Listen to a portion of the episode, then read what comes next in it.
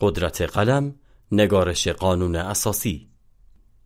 اواخر قرن هجدهم در پایتخت یک امپراتوری وسیع و رو به گسترش، نمایندگان کشور گرد آمدند تا درباره یک سند سیاسی مهم بحث کنند. این سند که از اصول فلسفه عصر روشنگری الهام گرفته بود، متعهد به ایجاد یک قانوننامه واحد و تقویت رواداری مذهبی بود. این نمایندگان مشخصاً با هدف ترویج احساس آزادی گرد آمده بودند، اما برای بهبود وضع جمعیت بزرگ بردگان در کشورشان کار خاصی نکردند.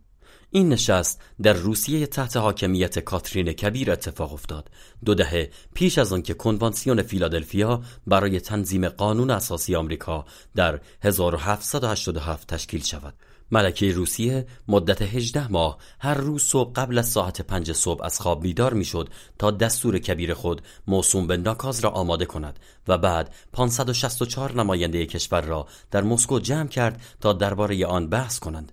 البته اهداف این کمیسیون فوق‌العاده محدود بود. همانطور که دنیس دیدرو فیلسوف فرانسوی گله کرده، قانون صحیح از همان خط اولش باید حاکم را ملزم کند و ناکاز کاترین اصلا در این حد نبود. البته کمیسیونی که روی دستور ملکه کار میکرد از جنبه‌ای مترقی بود، چون شامل مردانی کم استطاعت از اقوام متنوع بود که بین آنها غیر سفید پوستان و غیر مسیحیان هم بودند و حتی فراتر از این در بین رای دهندگانی که اعضای کمیسیون را انتخاب کردند زنان ملاک هم بودند و به این ترتیب اعتبار زنان در این روند از انقلاب آمریکا و انقلاب فرانسه هم بیشتر بود.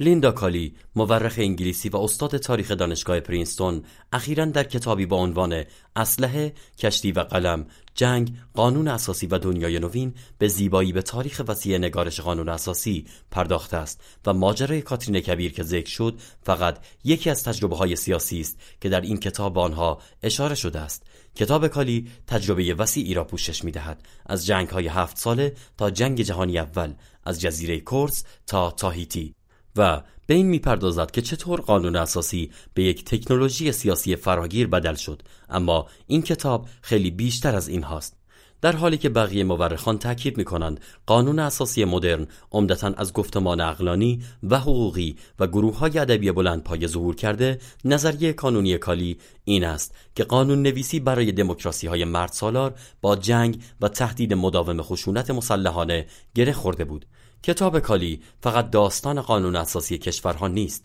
بلکه به علل و مرام جنگ در تمام سده نوزدهم و در گستره امپراتوری‌های اروپایی، رشد ملیگرایی و ظهور جامعه بین‌المللی و به هم پیوسته می‌پردازد. کتاب پر است از مطالب خواندنی، مثلا اینکه اسم موسی ششصد و پنجاه بار در دانشنامه دیدرو ذکر شده است، یا اینکه جورج واشنگتن در هزار و هفتصد و هشتاد و نه رساله قانون ملل اثر امریخ دو واتل حقوقدان سوئیسی را از کتابخانه نیویورک قرض گرفت و آن را پس نداد تا اینکه یک دهه بعد درگذشت. این نمونه ها در تاریخ فکری جالبی تنیده می شود و نشان می دهد چطور مفاد قانون اساسی کشورها و اصول سیاسی در ادوار تاریخی و مرزهای سیاسی توزیع می شد و به اسنادی راه می یافت که از بستر اولیه خودشان کاملا متفاوت بود.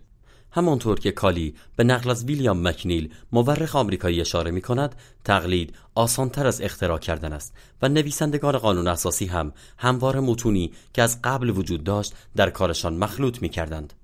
مثلا کاترین کبیر که کاملا از روی دست فلسفه روشنگری کپی کرده بود، سخت تلاش کرد تا ناکاس ترجمه شود و در خارج از روسیه منتشر و خوانده شود تا مدرن بودن رژیم خود را نمایش دهد. تا آخر قرن هجدهم بیست و شش چاپ به ده زبان مختلف وجود داشت و مترجمان آنها هم نظرات سیاسی خود را داخل متن تزریق می‌کردند، طوری که ناکاز به بیانیه‌ای بسیار افراطی تر از آنچه که در متن روسی اول بود تبدیل شد. مایکل تاتیشف، یکی از مقامات روسی مقیم لندن، ترجمه انگلیسی از آن نوشت که صریحاً از عبارت قانون اساسی استفاده می‌کرد، ولی این کلمه در متن اصلی نبود و در واقع تا قرن نوزدهم اصلاً معادل روسی این کلمه ابداع نشده بود. اما ناکاز از این نظر تنها نبود. دیگر حاکمان سلطنت‌خواه مثل فردریک دوم پادشاه پروس هم متون خودشان را در خارج از کشور تبلیغ می‌کردند که بعدها دچار تغییراتی روشنفکرانه‌تر می‌شد. کالی علاوه بر اینکه شخصیت‌های تاریخی شناخته شده را